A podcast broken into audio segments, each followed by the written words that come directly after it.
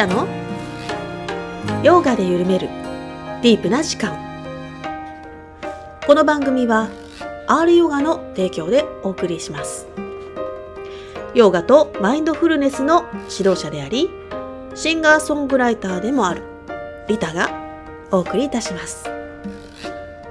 素敵なゲストさんとディープなお話で楽しくゆったりとした時間を一緒に過ごしましょう。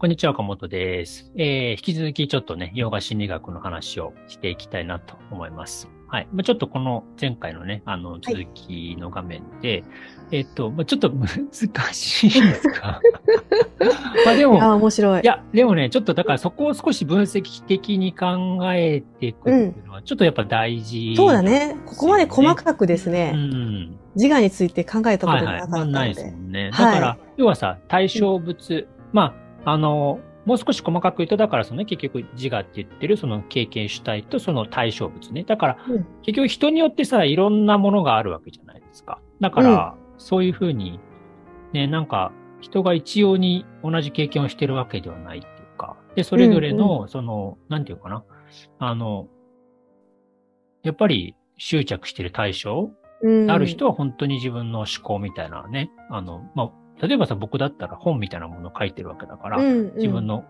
考えとその自我みたいなものが非常に同一化しやすい環境にいるわけですよね。え、それ批判されたらめっちゃ傷つきません？だからそういうふうに、うん。僕はだから客観的に捉えてるよ、捉えるようにして、うん。うんうん。なんていうか、あんまり同一化しないように、から気をつけてるわけですよね。だから本を褒められてもそれほど喜ばず、うん。またけなされた時もそれを冷静に受け止めるうっていうか、ん。だからあんまりそこに執着しないようにしてるっていう。それはまあ日常的にね、気をつけないと、ね。いや、それがなかったら結構辛いりですよね。にもさ。、うん。俺の言葉をとかね、変な評価があったらはい。それに対して腹を立てるとかっていうことになるわけだから、うん。まあ、そこに対して僕はただ本を書いて、それこそカルマヨガ的にさ、ただ行為として書いてるっていうか、うん、だからそこでなんか評価されたいっていうふうにめちゃめちゃ願望も持ってないし、うん。ただね、なんか、こういうふうに、まあ、ヨガの教えとして何か他者貢献ができるんじゃないかなぐらいなレベルで留めてるわけですよ。うん、わかります。だから別にそんな問題が起きないっていうのをね、気にし、まあ、普段から気をつけてるわけですね。うんうん。いや、私は本当ほら、7年、7年前か、8年前に独立した時に、やっぱもう熱い情熱があったわけですよ。はいはいはいはいヨガの教えを 広めるぞみたいな。はい ほら、じゃあヨガだおーみたいなのがあったんですよ。で、やっぱりそれを、ね、いや、そういうんじゃないんで、みたいな感あじで。あの、まあ、いるでしょ、そりゃ。そう、いて、人いるでしょまあ、本当多いんですよね。それはそうですよ。いきなり私がですね、心はは私じゃないんです。体は私じゃないんですとかって言い始めてね。で、あの、ヨガスートラをこう読み上げるわけですけど、はいはいはい。まあ、それをもちろん拒絶されたことももいっぱいああって、でやっぱ、あの、本当容疑として恥ずかしいですけれどね、あ。その頃は本当に落ち込んでて、なるほどね。ね。当 あ、なんで分かってくんないんだろうな、みたいなのがあったんですけど、うん。まあ、今はね、全然それを、やっぱ同一化してないなって自分で、ああ、なるほどね。まあそうそう。そういうふうにちょっと距離を取った方が、むしろね、いろんな人に対して冷静に、的確になんか物事を伝えることがしやすくなるはずですよね。まあ、受け取るか受け取らないか、うんその人だしそうそうっていう感じで、ね、タイミングもあるしね、みたいな感じで。うん。うんまあでもこっちは伝えてるっていうだけで。うんそうそう。だからそれは非常にカルマヨガ的な、結果に執着せずに行動するっていうか。でも私は失敗を繰り返してですね、うんようやく、こんな感じですけどね。はい。はい。だからまあうん、ちょっとここの文章を少しかあー書いたんですけど、まあ、はい自我、個人の私とその対象が同一化する心の働きが、まあ、自我同一化っていう。まあ、結局その自己同一化って言ってもいいんですけど、まあ一応ね、ちょっとこのヨガの心理学の中では、まあ自我っていう言葉をこの対象としての私っていうか、まあ個人としての私に当ててるので、まあ一応自我同一化っていう言葉を使ってるその方がいいと思いますす。自己って、ね。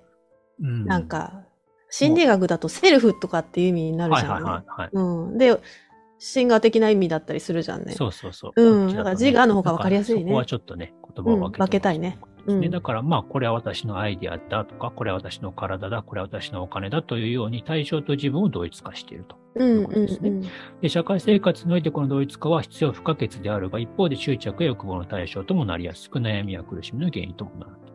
いうことですね。そうだね。でも自己紹介するときは必要だもんね。そうそうだからさ私はこういう人で、うん。うん、この、こういうことやってます。これの、僕の財布に今1万円入ってるから、ああお買い物しても大丈夫だな、みたいなさ。それって必要じゃん。必要だね、生きていくのにね。うん、生きていくのね。だから、そそういうのって別に、だから、厳密に言うとこの字がドイツ化が悪いって言ってるわけじゃないわけですう。よ。うんん。だ例えばさ、そこにそ執着しすぎちゃうと？のそうそうそう、ってことですねっていうことですよね。だから、うんあの、例えばさ、うんあの、さっきの、あまあ、前回のそのさ、うん僕が、例えば会議でね、こういうアイディアを出しました。じゃあ、うん。うんこれは岡本のアイディアだっていうさ、うん。私がこれを発表しましたっていうのはうん。必要じゃん、うん。それがどう評価されようが、まあ、岡本がこういう発表してますっうんていうね、その個人の私とそのアイディアっていうものがけうん結合して、周りの人もそうだよね。それがちゃんと認識できないとね。そういうふうに認識できないといけないから、うん。それはまあ当たり前なわけですよね。で、うん。そこに対して今度は俺の企画が他人から評価されたいとか、っていうその煩悩性の方がああ、はい。が入ってくるとそこでさ、俺の期企画を待みたいなやつね。うん、うん馬鹿にした。つまりその、馬鹿にしたみたいなことが、その怒りになるかどうかっていうのは結局そこに対して自分が何かそういう願望を持ってたりとか。うん。なんでわかんないんだよ。こんな素敵な企画がみたいなそう。そうそうそうとかね。なんか、あの、評価されたいとか、そういうさう、んちょっとそういう心を持ってるからですよね。ああ、そうでしょうね。認められたりとかね。純粋な意味で、その、まあ、僕、僕が考えた企画ですとか、これは私の体ですとか、だって病院に行ったらさ、もちろんこの体をね、治さなきゃいけないわけだから、うん。岡本さんって呼ばれたらさ、はいっつって、そうんの体を自分として同一化して、いその見てもらうわけじゃないですか。そうですね。だから厳密に言えばそれ自体は悪いことではないってことですね。当然。ああ、そうですうんね。うんだから自我同一化している心の働き自体は、まあ、あの、社会生活においては必要不可欠だうん。っていうことです。まあ、前提としてね。うん。だから、そその上で、まあちょっとその、お自我は抽象的な意味での私で苦しみの原因とはならない。うん。うん、本質的にはだから、苦しみって言ってるのは結局はその、煩悩性の心みたいなものが、まあちょっと後で高い心、低い心の話しますけど、うん。そういうふうに考えてる心の側で起きてるってことですよね。うん。うんどっちかっていうと。なんかさ、思い込みとかも同一化なのかな？例えば、自分はダメなやつだとか、自分は孤独だとか。うんうんうん、うんまあ、そういうのもそうもアイデンティティの一つになるよね。何をやってもうまくいかないとか、例えばね、うん、信念みたいなやつ。うん。でそういうのは傾向としてありますよね。ありますよね。本当に。だから何が起こってもそっちのダメな私に行ってしまうから、そういう場合って。そうそうそうそういうふうに考えますよね。うん。だから、まあ、あの、結局、まあ、とはいえ、まあ、苦しみの起きるのは、その対象物が自我と同一化することで起きているっていうのは、まあ、一つ事実としてある。ね間違いないですね。うん。だから、例えば体と自我が同一化して自分の体に対して美しく見られたいなどの願望や執着が起きることで結果的に苦しみが生じる。そうだね一方で、えー自我と体が同一化することは社会生活において必要な作用なので、苦しみを取り除くためには同一化を解くのではなく対象に対してのお願望や執着を手放すことを優先すべきであるうん。ということですね。うん。だから、まあ、ちょっとだから、あ今の non-duality 的な話で言うと、結局はさ、このうん自我をうん。苦しみの原因と見てしまっていて、それを取り除かなきゃいけないみたいなね。なんかね、エゴは悪者説がすごいよね。うん結構ありますよね。だうん。から、うんあるある。そういうことではない。エゴ消えないじゃん、だって。うんだから、ま社会生活してたら、それは当然あるから、結局はそこじゃなくて、本当はその、対象に対しての執着とか願望みたいなものを、もうちょっと癒癒着を解かないといけないですね。そうですね。うんまあ、現に癒着してるのはいいとして、うん。その、そこで起きてる、なんていうかな、願望とか、そういう、うんなんていうか、執着？なんていうか、結局そうすると、まあ癒着はせざるを得ないんだけども、うんうんそれに対しての自分の執着なり願望なり思い通りにいかないうん苦しみみたいなね。そういうものが。だから、まあ、仏教でも、その、諸法無我っていうね、言葉がありますけど、はい、諸法って言ってるのは、この周りの話ね。処方なの？これが。うん。いろもろもろのもろもろのね。ううんん。もの。で、あの、それは自我の本質ではないっていうか、そういう考え方確かに。そうだね。うんだから結構仏教とかでも、個人の私みたいなのは結構み認めてる釈尊もそういう話結構してるんですよね。うんうんだから、私がいないじゃなくて、その周りの対象物は、あの自我の本質ではない。うん。そういう捉え方。なんかさ、成功哲学とかでもまあ、ほとんど、まあ、いろんなさ、そういう自分変わりましょう系みたいなやつだとさ、はいはいはいはいこの結局周りをさ、つけていきましょうっていう話だよね。うん、そうだよそうだよそういういこと かにその処方をうんうんうん だから特技だったら特技を伸ばして、うん、みたいなね、そうそうそうそう。そこでより成功を収めるっていうか。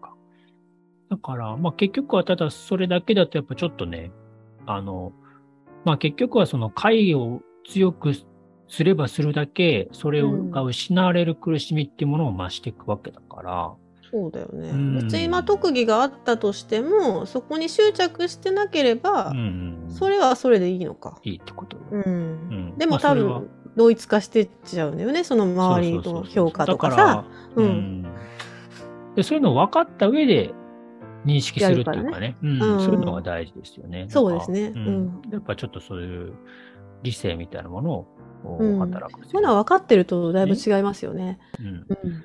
で、まあちょっと今日少し話したかったこの高級な心とうん。低級な心。まあこれはヨガとかでもね、よくする話ですけど、要はさ、あの、その対象物に対して非常に、あの、煩悩的に、つまり欲望、快を求め、あの、苦を手放したいっていう、そういう煩悩的な心の働きと、もう少しその理性的なね、うん。霊的な働きをちょっと分けてみるっていう、そういう話ですね。だから、人間の心の活動を大きく二つに分けられると。えー高い心は思いやり、慈悲、知性、理性。えー低い心は欲望、思い込み、えー嫉妬、嫌悪であるうん。うんっ。ていうね、そういう。だから、まあ、すごくその、低級な心って言ってるようなものは、あの、まあ、思い込みとか結構そういうもんでしょそうだね。だって実際にない、実体がないよね、本当に。実体がないし、なんかパッと思いついた、なんかその妄想みたいなものを真実だっていうふうにうん、あるある。思い込む心の作用ってあるじゃないですか。ある。なんか、こっちが言った言葉を、いや、そうじゃないでしょとかって勝手になんか解釈されちゃったりね。解釈されたりね。うんなんか、すごく、その人、いや、あの人私のこと嫌ってるとか そうさそ。うで聞いたのって話なんですよね、そうそうそう。そう。うん。なんか馬鹿にしてるとかね。うんよく言うじゃん、そういうのてみたら、。みたい。そういうのってさ。非常に反応的に、うん。ね、なんかそういうふうにさ、あの、うんふっと湧いてくる思考みたいなね。だからそういうのを、非常に反射的な心の作用と、ああ、そうですね。反応的なね。そういうふうに言ったけど、本当はそうじゃないかもねとか、その人の状況に応じてそういう言葉が出たけど、私を批判してるわけじゃないんじゃないかみたいな、うんそういうふうにさ、冷静に分析する心の働きみたいなのもあるわけじゃん。あるある。それってさ、例えば、それでパッて反射的に思っちゃうとするじゃん。うんでその後に分析するよね。そうそうそう。それでいいですよね。うんそれでいいんだよね。うんだから、うん無理くり押し込めちゃうとさ、それ、そんなこと考える私はダメとかって、ああ、それやっちゃうパタターンもあるんだよね。そうね。うん。ただ、厳密に言うとやっぱさ、反応しやすい人とそうじゃない人はいるよね。いるね。うんいます。います。だからそういっ。た意味で、まあちょっとなんだろう。まあ例えばさ、うん。なんかすぐ反応して、うん。そういう妄想がわっと湧いてくるじゃん、うん。そういう風な時に、ああ、別にそんなこと考えなくてもいいやとか、あの人はそういう風に言ってないかもしれないとか、これはただの妄想に過ぎないとかっていう風にさ、思い込みかなとかっていう風に、何回かこう、繰り返しね、自分が。湧いてきた、それを冷静に分析する、湧いてきた冷静に分析するっていうのを繰り返してるとさ、やっぱり妄想の数ちょっと減ってくると思いますよ。いや、あのー、あるパターンっていうか、うん自分のほら、スイッチがあるじゃん、そういう人って。はいはいはいはいあの、外見のこととか、例えばね。うんなんか自分の反応する、もうなんか、パターンのとこがあって、うんそれにだんだん気づいてきますよね。また。そうあ、来たな、またうん私反応してる。どういうことだろう。またいい人と思われたいのかなとかね、例えばね。うん。うん。そうそう。そういうのも、あ、また同じような、ね、うん反応して、あ、なんか思い込みが起きたなっていうふうに、うんちょっと冷静に考えるとさ、やっぱりそれもだんだん病んでいくはずですよね。うんう。ん。あ、の、例えば、私だと、あの、相手の不機嫌がすごく怖い時期があって、ああの、まあ、うちすごい両親が喧嘩するとこあ。だったから、やっぱりなんか顔色見ちゃうとこがあったんですよね。うんはいはいはいはい。そうすると不機嫌な人を見ると、怖くなるとあか例えば分の、ことになんか腹を立ててんじゃない？そうそう、なんか悪いことしたんじゃないのかな。してないんだよね、何も。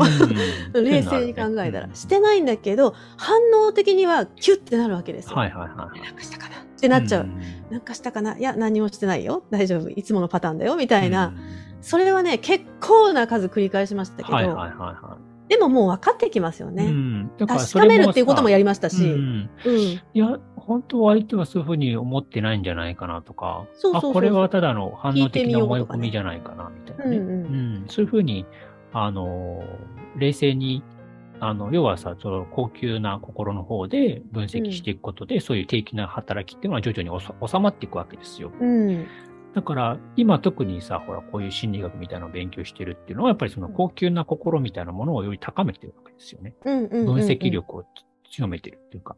そっか、分析とかは高い心なんだね。うんうんうんうん。そうだよね。できんもんね。理理性的なね。理性的なね。うんもちろん分析もちょっとね、あの、極端に、なんていうかな、あの、反射的にそういうふうに分析し続けてしまう、うんそういう人もいるねなんかいるけど、うんそういうんじゃなくて、もっと冷静なさ、うんあの、反射的な分析じゃなくて、もっとうん冷静に、あこのことを繰り返し考える必要があるだろうかとかね、うんそういうふうな、そういう、なんていうか、知性的な働きですよね。物事って、物事って、現、事実と解釈があるじゃないですか。うんほぼみんな解釈で生きてるから、そうそうそうそうそう。ぐテレビのコメンテーターなんてみんな解釈しか言ってないじゃないですか。うん。事実はこういう事件がありましただけじゃないですか。うん、そうそうそう。だから私たちって本当に解釈の世界で生きてるので、そこら辺でおかしくなりますよね、人間関係が。そうね、そうそうそうそう。だから、解釈は結局非常にさ、反応的に起きるようなもんですから、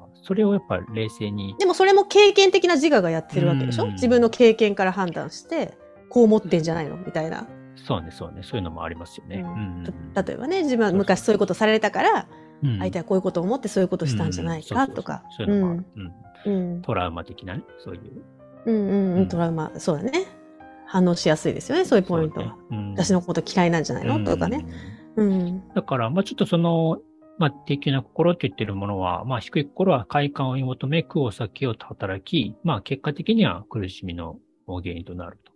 まあ、以下のような特徴がある。で対象に対して反射的に反応し、欲望を引き起こしたり、同じ思考を繰り返す。思いついた事柄を十分な根拠もなく事実だと思い込む。自家同一化した対象に対する執着から他人に嫉妬したり嫌悪したりするっていうね、うんそういう、だから、なんかその嫌悪とかっていうのもある種そういうちょっと無知性っていうか、うん。うんなんかさ、私もまあ嫌われたりもしたけどさ、結構。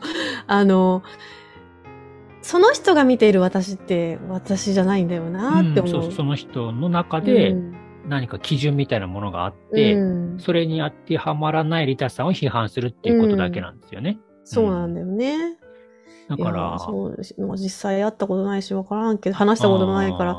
いや、だからそういうのってさ、ツイッターとかでさ、うん。たまになんか、まあ YouTube とか僕もやってるからさ、なんか批判的なコメントとか来るじゃないですか。うんうんうんでまあ、それはそれでいいんだけど、その、それってさ、別に僕がき傷つく必要は全くなくて、つまり、うん。その人の側の中で何か、すでにこ。れが良い、これが悪いの基準を持ってて、うん。でそのこれが良いの基準に対して僕が何か否定的なことを多分動画かツイッターで言ってると、うんうんそれに対して反応して怒りを作り出すわけですよね。うん。だからまあその人の中の何か価値観に触れて問題なんだよね。うん。だから、例えばそういうのってさ、なんていうかな、うん僕は別に、ああ、その人がただ反応したんだなと思うだけで、うんうんうん。悩んだりしないわけですよ。うんうんうんうん。うん私も今そういう境地になったけど、うん前は本当にさ、なんでわか、あれそんな人じゃないんだけどって説明しようとするしてももう無理だよね。無理でしょ。そういうねだからもうその基準を持ってるともう説明しても無理だから、うんうんうん。まあある程度、まあもちろんね、なんか、なんかちょっとさ、気になったら少しコメント返してあげることもあるけど、基本的にやっぱ無視、無視っていうか、まあ心の中では無視してるよね、完全に。うん、まあそうだよね。うん受け止めちゃそういうったら批判的。なコメントとかね、あ、じゃあこの人のうん。中で何かそういう価値基準みたいなの持ってて、それにうん。怒りっていうものが生じてるだけだな。まあ、大体わかるよね、価値基準がそこで。うん何で起こってるから。ああー、この人はこうやって、私がしっかりしてない感じがするから、例えばね、あの、そういうとこが嫌なんだなとか、なんか。そうそうそう。だし、まあ、それも結局はさ、もう避けがたいからね。そういうので、その人が快感を、例えばさ、ずっと学んできた、うん。なんかそういうものが、体験みたいなものがあったとして、うん。違うことを言ってる人がいると、それに腹を立てるみたいなのってさ、もう、あるある。避けうんがたいじゃないですか。あるね。でもそれをなんか、やっぱり執着が強いと、それに対してすごく反応してしまうんだけど、うんやっぱそれはこういう業界も結構多いですよね。多い多いよ。うんうんだから正しい自分が、ってね、例えば僕らもさ、うん。例えば自我は悪悪くないみたいな話今してるじゃないですか。してる。うんで、自我が悪者だって思ってる人にとってみたら、それはすごく不愉快なわけですよ。そう、あ、そうだね。で、そうなると、まあうん場合によってはね、あの、いや、自我は悪い、悪者だみたいなことをさ、言ってくる人がいるかもしれないけど、うんそれはその人の中で起きてることで、うんうんう。うんん、なんか、その、じゃあそれを僕たちが今一生懸命、なんていうかな、それに対して、弁解したり、分かってもらおうとね。分かってもらうおうとしするのは、まあ、うんすごい労力が必要ん。そうななんんだよですよね。ね。うん、あの、それは。ちょっと時間なかなか変わらないからね、人ってね。うん。まあ、そこに時間を割くよりは、ね、なんか、うん。教えを学びたいと思ってる人の方に時間を割く方が明らかに有益なので、うん。まあ、よく言うけど、その、闇を呪うよりは、なんかね、ちゃんと、こう、なんか、そういう体系、自分たちはこういう教えをしてるっていうのを明確に出す方に力を注いだ方がいいですよね。うんいいですねそ。こに時間かけるのは結構大変な感じ。大変、本当に。うんいや、うんだしか、まあ、変わりづらいと思う。うんそうまあ、その人がやっぱり変わろうとしないと無理難しいからね。でも、うんそう、それは結局さ、いろんな面であると思いますよ。仕事とかでも多分そういうのすごくあると思いますね。うん。あるね。自分がやってるやり方を違う人が何か新しい方法でやると、それに対して嫉妬したり批判みたいなものが起きてくるけど、うんうんね、そういうのを、やっぱりちょっとある程度受け流しして。まあ、嫉妬はされてきましたからね、いっぱいね。うんうん。確かに。だから、まあ、特にそういう反応的な心っていうのは、まあ、十分な根拠もなく事実だと思い込むっていうのは、すごくそういう低い低い心の働きというか。で本当にだからさ、これさ、自我の中に低い心と高い心があるっていうことを、多分、あの、自我はいらないっていう人には、うん、わからない、知らないんじゃないかな。そうですね。私も正直な話、うんこの慈悲とかのレベルって、なんかもう、そのエゴの外、外側っていうか、なんかね、うん、シンガレベルのところにあるのだと思ってたから、あ、それはもう全然自我のレベルの話ですよ。慈悲も？愛とか慈悲とかね。う。うんん。いや、だってそうでしょ。まあそうだよね。うん、だって今、ここで自分が今生きてて、うそこに現れてるんだもんね。どこに現れるんだって話だから。うんうんうん。それはその自我に現れるわけですよね。そうか。じゃないと、うん、まあ、んなんていうか、場がないっていうかさ、そうそれの、なんていうか、そういう理性、知性、自信みたいなものの媒体は自我ってことですね。うん。でも同時にやっぱ欲望とか、そういう嫌悪とか、うん。嫉妬の媒体にもなり得るっていうか、うん。らそれをちょっと、ちゃんと見極めていくっていうのは大事ですよね。う。うんんで、まあ、高い心の方は、知性的に物事の本質を捉えようとする心の働きで、えー次のような性質があると。物事を理性的に考え、不用意な嫌悪や差別を取り除く。えー苦楽を相対的なものと考ええー快楽を手放すことで将来の苦しみを避ける。えー苦しみをお受け入れることで将来の安楽を得る。えー他者の苦しみを自分ごととして考ええー自分の苦しみを取り除くように他者の苦しみを取り除く。うん。っていうね。だから、あの、やっぱりね、うん。差別とか、あの、本当に愛って知性が必要ですよね。うあん、じゃないとねあ。、うん。難しい。なんていうか、その、例えば差別みたいなことがあるとするとさ、うん。すごく、じゃあ、ね肌の黒い人は劣ってるとか、肌の白い人が優れてるみたいな、そういうのって非常にさ、低級そうだなね、ね。心の反射的な、見たものに対して反応して、あ私と違うとかね、うん。なんか暴力的だとかさ、うんそういうふうに物事を捉えるわけですね。でも一方で、いや人間はそういう、そのさ、例えば肉体そのものは私たちの本質ではないから、うん。そういう、なんていうかな、周りの肌の色とかそういったものに左右されずに、物事の、じその人の性質みたいなものを見ていこうっていうね。うん一人一人だから、そういうみ周りのものにい左右されずに、本当にその人が優れている人物かどうかっていうのをちゃんと理性的に判断できる。いやー、これは本当に外見とかですよね。うん、でもそういうの出るでしょ。着ているものとかね。ものとかね、ブランド品持ってるからとはいかさ高級車乗ってるからとか。めっちゃ怖い格好とかね。例えば、いかつそうな人いかとか。つそうな人だからとか、そういうのあるんじゃないですか。うんあるねこの人怖そうとかさ。うんうんうん、でそういうのは、あの、一つは、平均な心というふうに見て、本当にこの人どういう人かなっていうのをやっぱり考えていく。そうだね。うん。そういうのがないと、外に持ってるさっきのもろもろのもので判断しないみたいなところですかね。うんそうそうそう、そういうことですね。うん。だから、なんていうかな。結局はさ、愛みたいなことも、うん。その、自分と他人っていうのをうん。反応的な心、まあ低級な心の観点からすれば、明らかに自分と他人っていうものは違うわけですよ。うん。でもそういうふうに自分と他人を同一として、そういう、うんうん一つはそういう抽象的な経験がってものがあってとか、そういうさ、高い心、低い心っていうものも、本質的には、なんていうかな、みんなに会ってってこと？宙の繁栄みたいなもんですから、そういうふうに考えたときには、本当はその、自他の区別みたいなものがないっていうか、そうでしょそういうのはすごく理性的に考え、知性的に考えないと、やっぱちょっと捉えづらいっていうかね。うんうんうんうんまあ、そういうもんですよね。うん。だから自分が喜ぶように相手を喜ばすとか。え、今の自他の区別がないっていうところの説明もう一回お願いできますか？だ板さんちょっとあの CPU が遅いんで。いやいや、わかる。じゃあ、ちょっと難しい話よ。うん。だから、うん。あの、なんていうかな。本当はさ、うん。例えばね、あの、すごく貧乏な人がいて、自分がお金持ちだった場合、うん。貧乏の人がいて自分がお金持ちの場合。うんはい。うん。その貧乏の人に自分もなり得る可能性がある。あ、そうだ、あるよねことですそれよね。は十分あるね。うんそれはさ、なんていうか、例えばね、そういう、まあ一つは魂の移り変わりみたいな、輪廻みたいなことを考えたら、当然自分のその生まれみたいなものはさ、うん。その、まあ僕の肉体が次ね、まあ、滅んで生まれか、新しく生まれ変わるときには、もしかしたらそういう、すごくうんね、今、例えば戦争状態にあるようなところに生まれる可能性もあるし、とか。でも自分の今のお金がい一気に失われてそういう風になる場合もありますよね、今世で。ねそうそうそうそう。うんだからそういうふうに、なんていうか、あの、考えると、本当はさ、ななんか、そういう状況みたいなものも、うん。非常に自分にも起きる、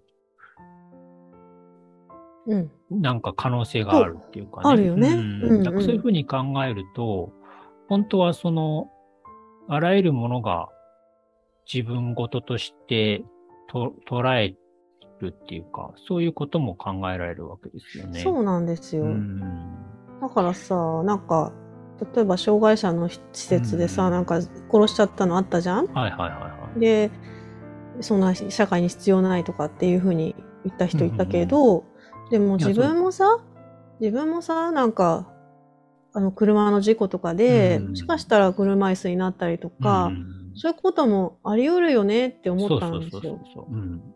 そういうことは考えないのかなって。うん。だからそういうのってすごく理性的な、うん。うん。いや反応としてはさ、なんか障害者はダメだとかね、うん。なんかなっちゃうけど、うん、例えば仕事遅い人見ると、あ仕事遅いやつはダメだってなるけど、何か自分がちょっと違ったらさ、うん、ね、例えば、なんか、プログラミングみたいなことをしてたら、じね、自分はその経験があっていいかもしれないけど、なんかちょっと違うさ、なんか現場仕事みたいなところに急に仕事入った時には、もう全く右も左もわかんなくて、ね、で急にシドロモンドルになってうまく仕事できないみたいなことが起きるかもしれないですよね。うん。だからそういうふうに、あの、じゃあ、プログラミングみたいなパソコンの仕事してるときは、そのね、データ作成が遅い人に対してあいつ遅えな、できねえな、みたいな感じになる。それはすごく反応的に起きるけど、もっと理性的に捉えたら、うん、そういうのはさ、ただの自分の経験的な慣れによって生じてる、うん、なんていうかな、快感であって、それに対して人を批判したとしても、そういう状況はまた変わるかもしれないしとかさ、まあそういうふ。うにね、じ自分事として捉えることができる。まあそういうのも一つですよね。なんか、それは他人の気持ち、た立場に立つとかうん、よく言われるような、うんまあそうですね、思いやりのその高い心。そういう想像力っていうか、うん。なんかそういうのは、想像力大事。大事ですよね。うん特にそういう人種差別みたいな問題に対しても、うん。本当に、ただね、人間のそういう、なんていうかな、あの、反射的なうん。見た目の違いとか、うんそういうものだけでうん。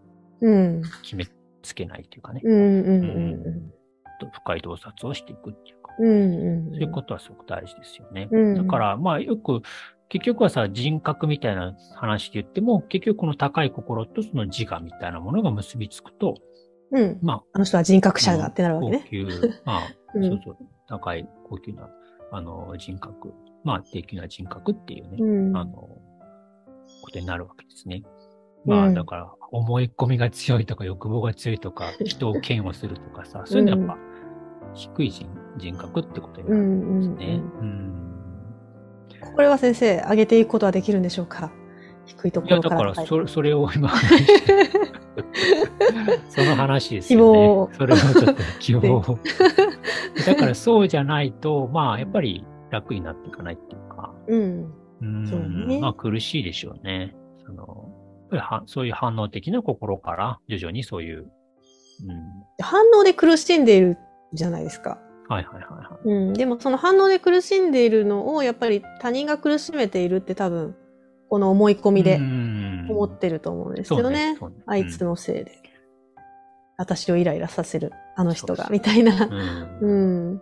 だからそれをやっぱちょっと変え、変えていくために、まあ、まあ学ぶしかないでしょうね、一つはね。うん、こういう話をしてるわけですね。うんうんうん自分の中に天使と悪魔がいるみたいな人もいるじゃないですか。ああ。これが高い心と低い心のまあそういうふうに考えてもいいかもしれないですね。せめぎ合いうんせめぎ合いっていうか、まああるでしょ、そういうせめぎ合い。うんスター・ウォーズですうね。ん。うん。ちょっと書きましたけど、あの、だから、例えばね、そのし、この間の承認欲求みたいな話も、はいうん結局は、あの、自我がある対象と結合し、さらにその対象に対してできな心があ快感を求めるうんっていうね、その自我と例えば体ってものが自我同一化しているときに、結局、低い心はさ、その体に対していつも快を求めて不快を避けたいと思ってるわけじゃないですか。うん。だからあ、体がいつも美しく見られたいとか、うん。ねあの、なんかさ、ブスって言われたら反応して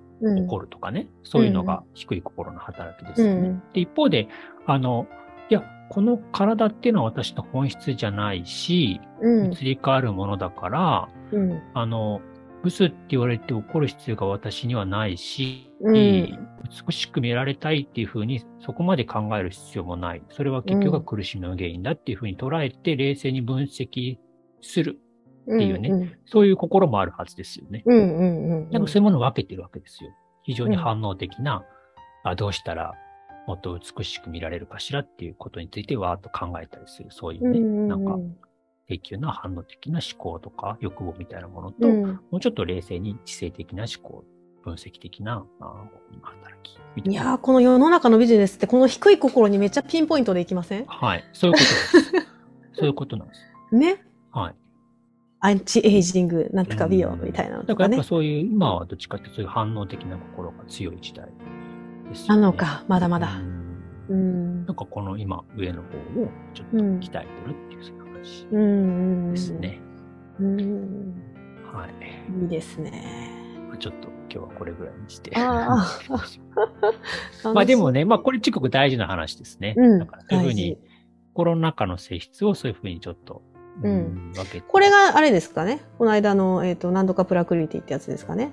えっ、と、高い。大 B プラク。あ、そうそうそうそう。ああ、そうですね。それちょっと次回また少し話しまあ、うん、そこら辺を。結局じゃあ高い心って言ってるものが、一つはその神聖な原理っていったその映写機の方から現れて、一方でその低い心っていうのはスクリーン側にある心だっていうそういう話なんですよ、ねうんそうそうそう。だからその別のとこからは発生してるってこと。うん発生してるっていうか映し出されてるってことですよね映し出さ。れてるね。うん。それなら納得。う。うんん。だから、その、でも映し出されるときに自我がないと成り立たないんだ。そう、まあ、いわ自我っていうものは、その、まあ、表表現主体だから。うん表現し、うんうん経験したいっていうかね。経験主体だから。めちゃくちゃわかります。だから自我がなくなるってことはありえないよね。なくせないよね。そ そこが、まあ、うん。何と。結構なんか自我悪悪者説がなんかどうなのかなって話になってたんですよ。私のあーあ、そうなんだ。うん。おそらくね、いや、一つは、その、それは、まあ、僕のね、まあ、ちょっといろいろ、いろんな話があると思いますけど、うん。いろいろやってますもんあの、ね。個人的に言えるのは、うん。古い教えの、その、いわゆる涅槃みたいなね、はいはいはいはい。そういうことを、まあ、仏教の、初期仏教のそういう、まあ、うん。ヨガとかでもありますけど、そういううん。個人っていうものが全体に溶け込んで、涅槃っていう究極的なね、うん。状態に入る。っていうのは、やっぱり比較的古い教えうんなんですよね。で、やっぱ紀元後に現れてきたそのヒンズー教、大乗仏教うん。と、あまあ、キリスト教の中にある考え方はやっぱり個人っていうものがその高い高級な心と結びついて、うんあの、世界を、まあ、簡単に言うと浄土に変えていくっていう、そういう考え方が強いですね。うん、ああ、そっか、うん全然違うんだね。個人を、個人が、その高い心っていうか、そういう神聖な原理の媒体。まあ、まあ簡単に言うと、そのヨガだと、その大ビプラクリティっていう話とか、あるいは仏教だとそういう仏性、うんうんうん。如来、如来像とか言ってるんですね。はいはいはい。うんうん。あとやっぱキリスト教だとそういう、うん精霊みたいな。うんうんうんだからそういうものの媒体として、個人っていうものが、あの、より物質現象に対してそういう、うん、なんていうかな、高い原理の反映をしていくっていう。この世に貢献していったりとか、うんそういうような働きをし始める働きを。し始めるっていうのが、やっぱり、あの、紀元後主流になってるうん考え方だと思いますね。だってもう本当に感情なくなっちゃって何もなくなっちゃいますもんね。自我ないってなっちゃうと。だから、そう、前者で言うとやっぱりそういう涅槃みたいな、簡単に言うとうん自我はちょっと悪悪者だっていう考え方は実際に仏教とかありますね。ヨガでもありますね、そういう考え方ね。でも顔をそうじゃなく落とせみたいな。そうそうそう、そうじゃなくて、その顔を一つはそういう高い心の反映として考えるっていううの。が、まあ、新しいって言っても2000年前から始まってるうんそういう話教え。だそのために顔を知るっていうのは大事ですよね。こういうか、そこんな感じにね。一体どういうものなのかっていう。うんただうん悪い、悪者ではないっていうか、うんうん。そういう話。ああ、素晴らしい。ね。うん。面白かったです。はい。まあちょっと今日は、じゃあこれで終わりましょう。ありがとうございます。はい、ありがとうございました。お疲れ様です。